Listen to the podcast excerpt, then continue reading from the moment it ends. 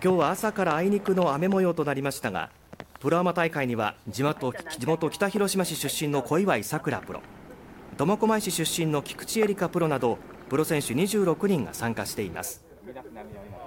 前年優勝のイ・ミニョンプロはアマチュア3人と同じ組でラウンドしています。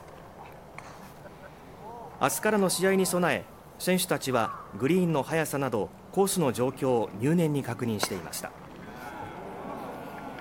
北海道明治カップは明日から3日間の日程で北広島市の札幌国際カントリークラブ島松コースで行われます。